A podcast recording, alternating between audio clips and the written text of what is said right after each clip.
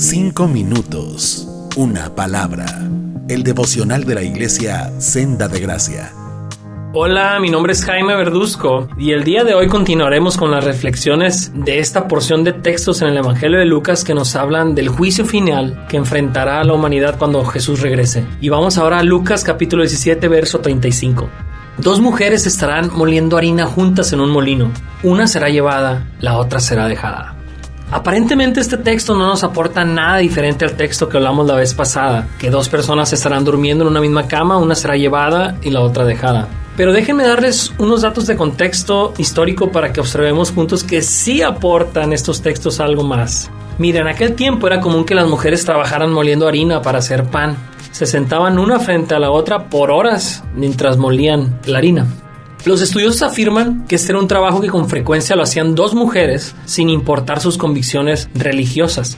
En este ejemplo que Jesús nos da entonces tenemos a dos mujeres de diferentes convicciones que trabajan juntas y que pasan tiempo juntas. Pero tratemos de meternos más en lo cotidiano de esta escena. Tenemos a dos mujeres sentadas una frente a otra por horas, haciendo algo mecánico con sus manos. Dos mujeres con una boca cada una. ¿Se imaginan de qué no hablaban estas mujeres todos los días? ¿Se imaginan las discusiones que tuvieron en cuanto a temas de, de religión, de convicciones, temas espirituales y de todo tipo? ¿Se imaginan la cantidad de conversaciones que tuvieron? Recordemos que todas estas palabras de Jesús están dando en un contexto donde Él está afirmando que al final de los tiempos, Él vendrá a establecer un reino eterno y solo los ciudadanos de su reino podrán entrar en él. Lo que nos está mostrando Jesús entonces es que cuando Él vuelva será evidente para todos qué convicción espiritual era falsa y qué convicción espiritual era verdadera. Aquel día nos daremos cuenta que lo que creemos sí importa. El mensaje entonces para quienes no han abrazado por completo a Jesús en fe y en obras es este. Arrepiéntete ahora que hay tiempo. Porque cualquier cosa fuera de Cristo que estés creyendo que te va a amparar cuando tengas que enfrentar tu juicio final, te va a decepcionar. La escritura también dice en Hechos 4:12, en ningún otro hay salvación porque no hay bajo el cielo otro nombre dado a los hombres mediante el cual podamos ser salvos.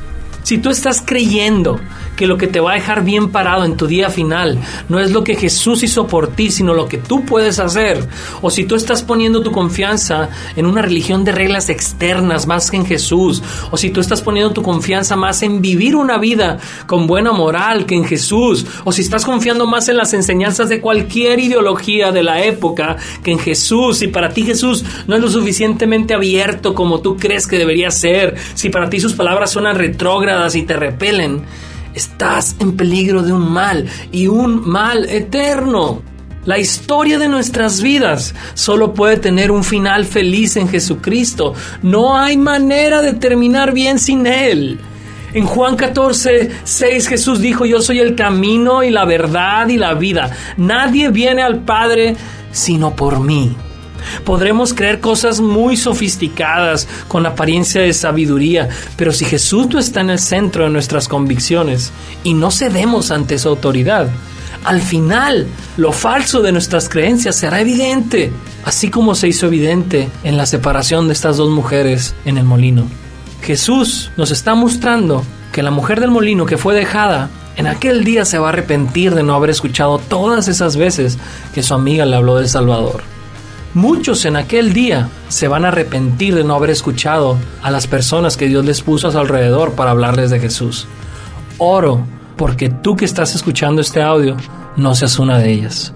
En los próximos devocionales seguiremos hablando de esta porción de textos en el Evangelio de Lucas. Dios te bendiga. Cinco minutos, una palabra.